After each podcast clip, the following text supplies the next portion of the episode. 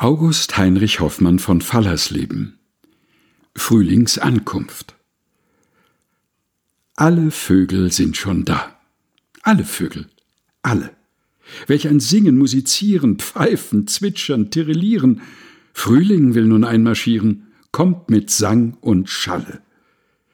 Wie sie alle lustig sind, flink und froh sich regen, Amsel, Drossel, Fink und Star und die ganze Vogelschar wünschet uns ein frohes Jahr lauter Heil und Segen.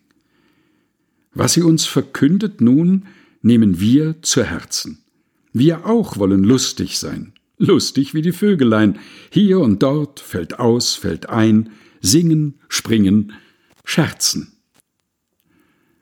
August Heinrich Hoffmann von Fallersleben Frühlingsankunft gelesen von Helga Heinold